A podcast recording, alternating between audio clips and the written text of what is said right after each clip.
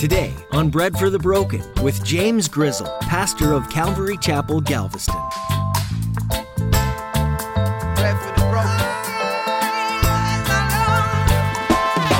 Only Peter got out and he took some steps.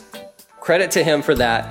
And then, as soon as his eyes were taken off of Jesus and he focused on the circumstances, the wind, and the waves, he sunk. And I know it's not in this gospel account, but I think it begs that we make the application today. Guys, as soon as we take our eyes off of Jesus, you're going down. You're going down. You're going to sink. How bad does a storm have to be to freak out a bunch of fishermen? This wasn't Jesus' disciples' first boat ride either. Most of them came from a day job of fishing. However, let's give Peter a little bit of credit. After all, he was the only one of Jesus' disciples that stepped out of the boat to meet his teacher in the middle of the storm. Yet in today's message, Pastor James warns us that as soon as we take our eyes off of Jesus, we begin to sink. Jesus is quick to pull us up from the waves. Just call out his name. Now here's Pastor James in the book of Mark, chapter 6, with today's edition of Bread for the Broken.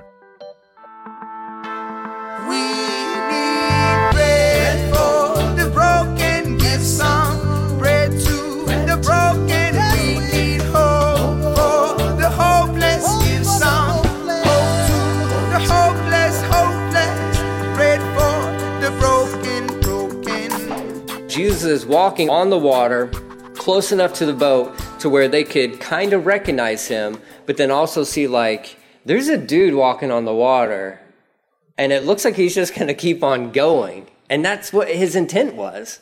Sometimes it feels like he does that in our lives. Like, Lord, struggling. Lord, the storm, I can't take it anymore. He's like, oh, yeah, I'm here. I'm here. And you're like, but what? Aren't you going to stop? Aren't you going to stop and help us? Don't you want to get in the boat? We like it when you're in the boat, Jesus. And he's like, Well, if I have to. Does that mean that him just with the plan of walking over to the other side of the shore meant that they probably were going to make it? Yeah. Yeah. They could trust him. They could trust him in the storm. You and I can trust him in our storms. Okay?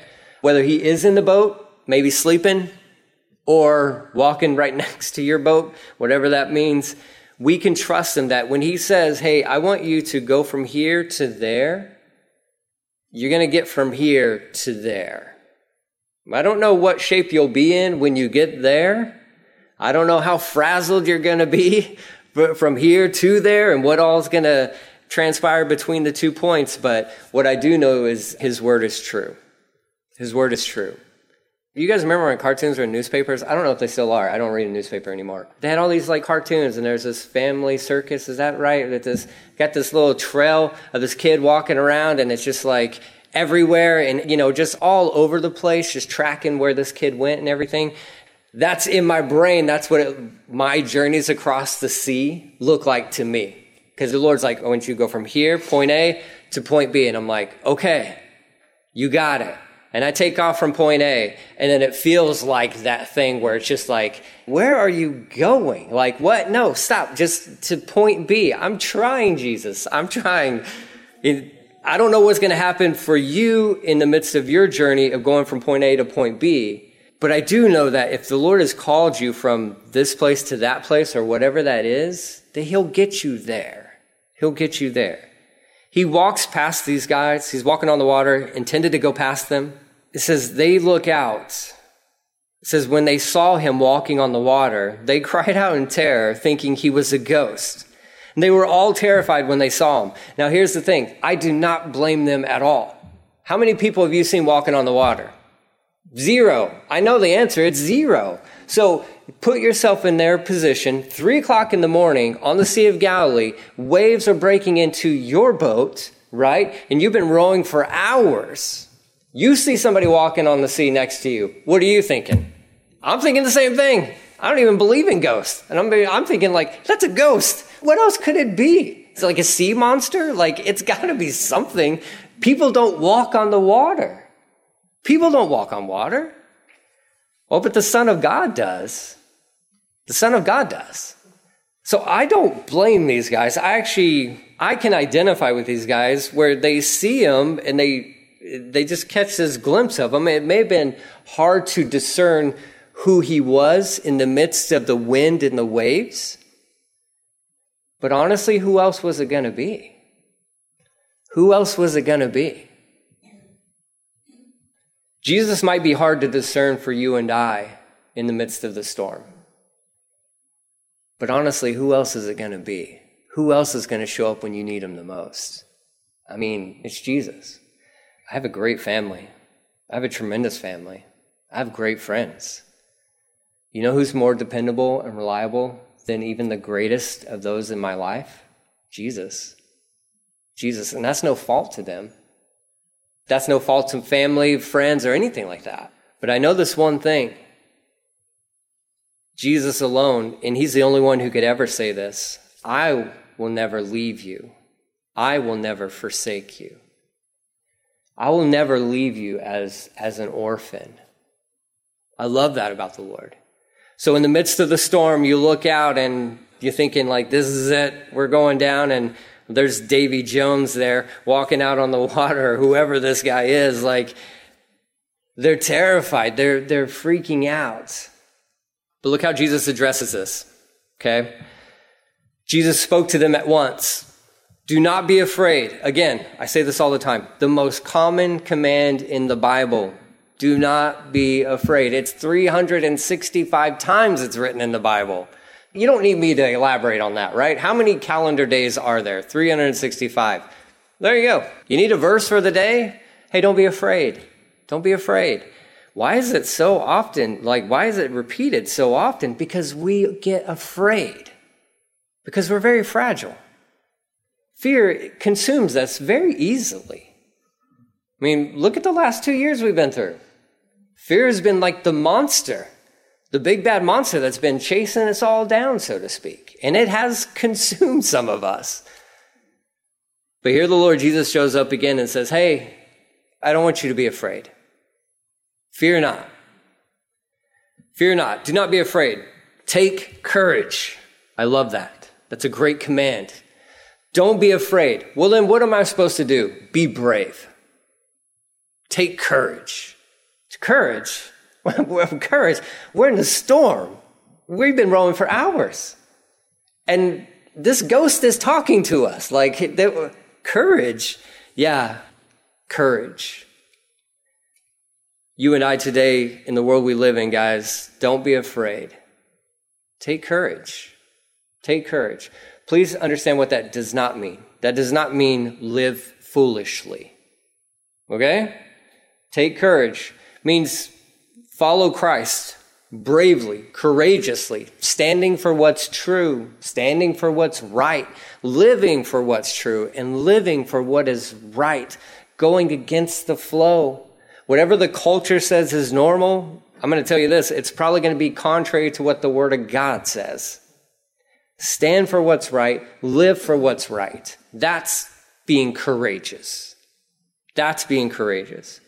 That means defying that fear that consumes you or defying that fear that wants to keep you from taking that next step. Whatever that may be. Maybe it's like a little, you want to go on like a, a little mission trip or something like that, but you're, with the world we live in, it's like, well, I don't know if I should go because, you know, they got this virus thing that's still going around and all this. And no, look, if the Lord's calling you to do something, then you take courage and you go for it. You go for it. That's what take courage means for you and I today. We answer the call. We hear his voice. We trust him. We trust his word. New King James says, be of good cheer. It's the same word, the same kind of phrasing. Be of good cheer. The last little part of what he speaks to them, he only says three phrases to these guys in the middle of the lake. Three phrases. Don't be afraid. Take courage. And the third one, which is the best one, I am here. Now, here's what's special about that phrase. I am here. It's technically the I am. That's all he says. I am. And if you're a Jew, you got that. Right? And I, I am not. Praise God for the word of God. We know that that's a direct reference back to Exodus chapter 3, 314, when Moses came across a burning bush. And the burning bush says, I am. Wait a minute. Jesus just said, I am? Like, as in how Jehovah, how God said, I am to Moses back in Exodus? Yeah. Yeah, that's, that's what he's saying. Wait a minute. Is that like that whole Emmanuel, God with us thing? Yeah. That's it. Jesus never claimed to be God. Really? He just did. He just did. Because if you or I or anybody else were to say, I am, that's blasphemy. Because you are not. And I am not. But Jesus can stand there on the water's surface, walking on water in the midst of a storm because the waves are still going, the wind is still howling, and he can stand right there and address his disciples and say, I am. And they would kind of get it. they didn't even really get that. But that's amazing. He's like, I am. I'm here. The great I am is here right now. Now, in between that verse and verse 51, that's about when the story of Peter takes place, right? We know that story because we love people's failures because it makes us feel better about our lives, right? Um, and that's when Peter's like, God, Jesus, if it's you, because they were still like trying to wrestle with like, is it really him? Like, because who else is going to say that? If it's really you, then call me out there. Jesus like, come on. All right. You want to come out here, Peter? Sweet. Come on out. All of the disciples could have hopped out of the boat if they wanted to. I mean, that would have been pretty sweet, right? Like to where it's like, well, we can try to keep rowing this thing across there, or we could just walk with him to the other side. That would have been pretty rad. That would have been pretty gnarly right there, right? I mean, what a story to tell your grandkids, right? like, hey, I walked with Jesus on top of the water. Um, only Peter got out and he took some steps. Credit to him for that. And then as soon as his eyes were taken off of Jesus and he focused on the circumstances, the wind and the waves, he sunk. And I know it's not in this gospel account, but I think it begs that we make the application today. Guys, as soon as we take our eyes off of Jesus, you're going down. You're going down. You're going to sink. Now, I mean, praise God that He's right there to reach down and pull a grown man out of the water, probably with just one hand. Like Jesus is like, I mean, come on. Like, he's walking on water and he's reaching down and snatching up a grown man with one hand, and then it probably just chunks him back into the boat, right? like, like super strong. I mean, we got, you know, I, I don't know, there's an obsession with superheroes in our culture. Jesus is the greatest superhero ever because, like, who else is doing that? I mean, he just snatches down there, pulls Peter up, tosses him back into the boat, or carries him, maybe like this, right? Like in some humiliating form, I'm sure, with Peter, like, got him over his shoulder, walks back to the boat, throws Peter back in the boat. But man, the principle is just as true as, as it was then as it is today. Keep your eyes on Jesus. The wind's going to blow. The waves are going to come crashing. Life's going to throw you all sorts of trouble. Keep your eyes fixed on him, the author and finisher of your faith. Okay? So, verse 51. When he climbed into the boat, that's Jesus, he climbed into the boat, the wind stopped. And they were totally amazed, for they still didn't understand the significance of the miracle of the loaves. I love that Mark includes that, because they're like, wait, we're still trying to figure out this bread thing. Like, you just walked on water. And then not only this, but God, uh, John's account says he got into the boat and they were transported immediately to the other side. There was no rowing involved. As soon as Jesus got in the boat, boom, they were there. They were halfway on the Sea of Galilee. Jesus gets into the boat with them and they're at the side where he intended them to go. And in the disciples' heads, they're still trying to figure out fish and bread.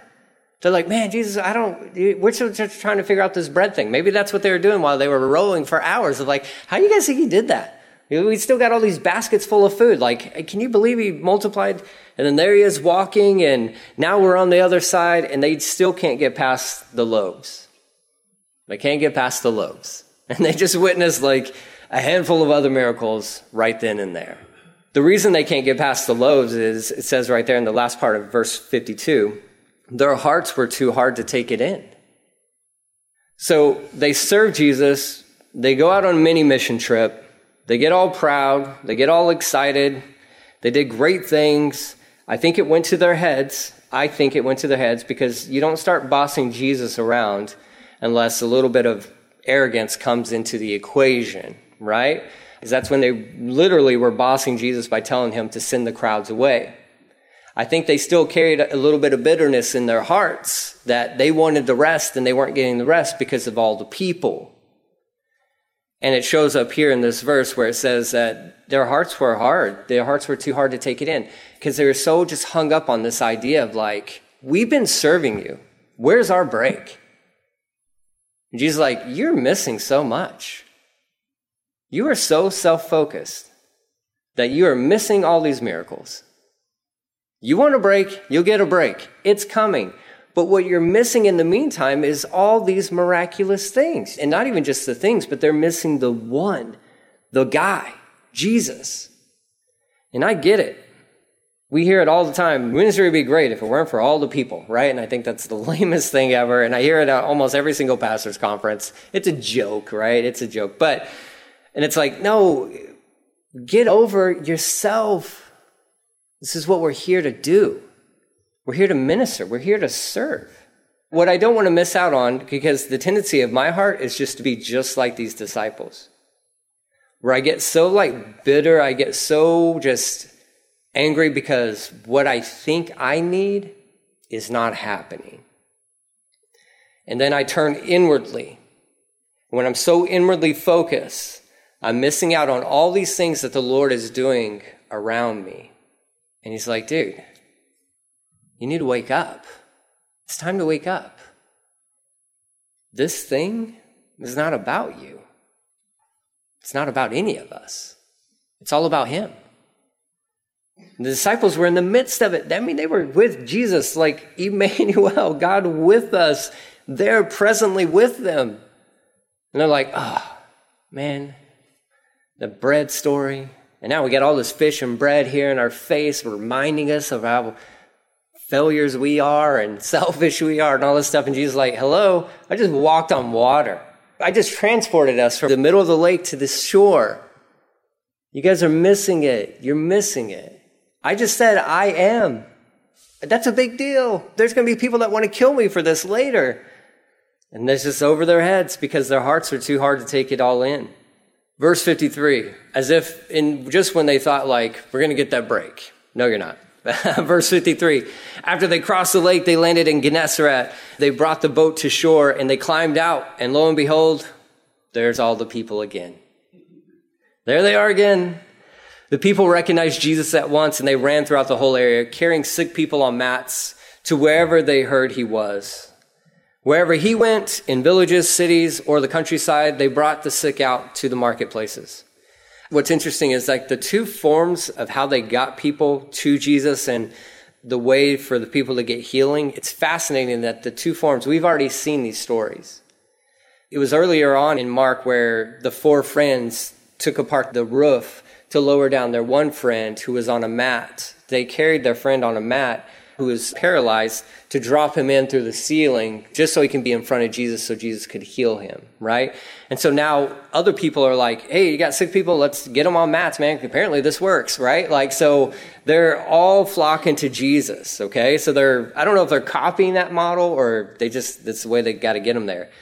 But the other one is, it, it says here, they begged him to let the sick touch at least the fringe of his robe. And we just saw that story with a woman who had the bleeding issue for 12 years. And she pressed through the crowd, and her point of faith, the contact of faith for her was like, if I could just touch the hem of his robe, he's so holy. He is so holy that even if I just touch the hem of his robe, then that's enough to heal me. And she pressed through that crowd and she touched the hem of his robe, and the bleeding stopped. The bleeding stopped. So maybe, quite possibly, the story of her story was circulating around the villages as well. And they kind of came up with this formula, so to speak, of like, hey, we heard it work like this once before. Maybe we should try that again. I'm not saying they're wrong for doing that stuff, but don't try to put God in a box. Okay? Because the way he may have healed somebody isn't always how he works or how he's going to do it again. Okay? But this is what they know. And so they're all flocking to get to Jesus and they're bringing the sick. They're bringing, you know, all the people touch the hem of his garment. And it says all who touched him were healed. And it's amazing. What Mark's gospel, that's where Mark's gospel cuts off. And, and the last thing I'm going to say to you guys is this John's gospel says, uh, lets us know that these same crowds, it was going to be within this story where Jesus is going to lay down, like, hey, you know, drink my blood, eat my flesh, not literally, but that's how they took it. And they all left him. So it's all within the same timeline.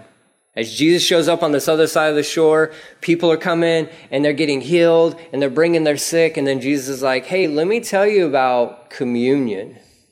Let me tell you, let's talk about intimacy.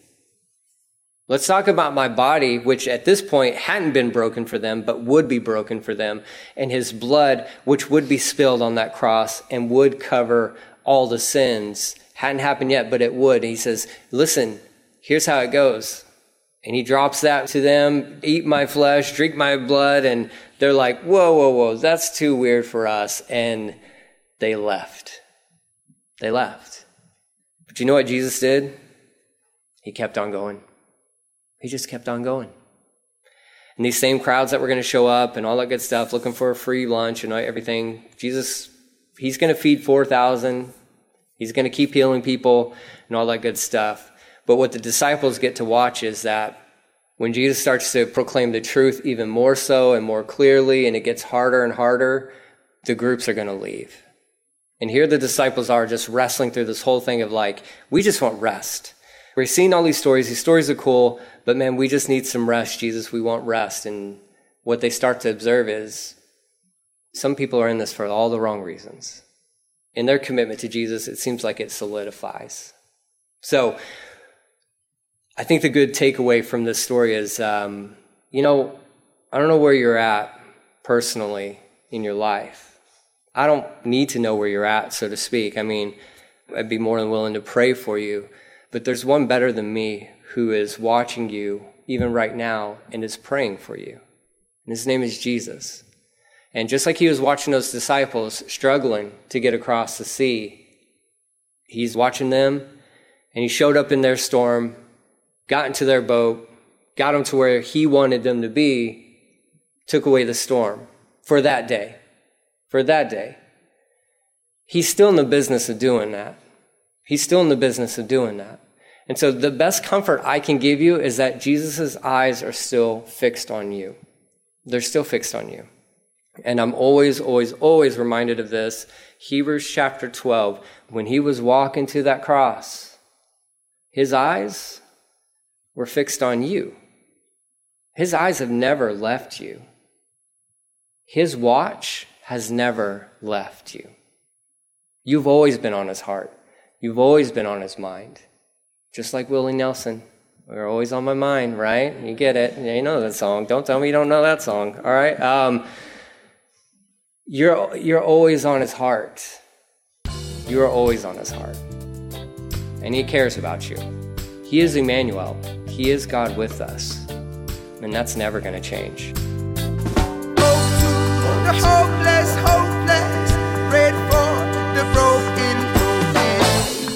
Thanks for joining us today here on Bread for the Broken.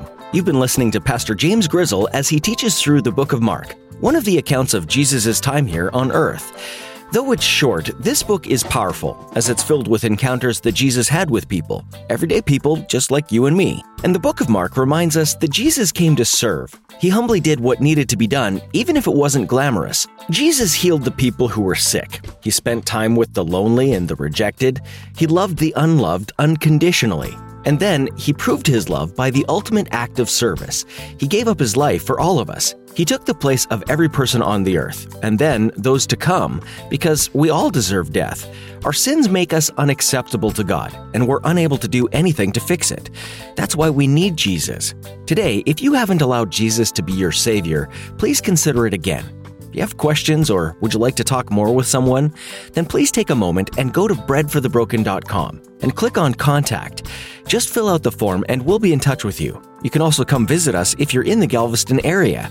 Bread for the Broken is a ministry of Calvary Galveston, and we meet every Sunday and Thursday.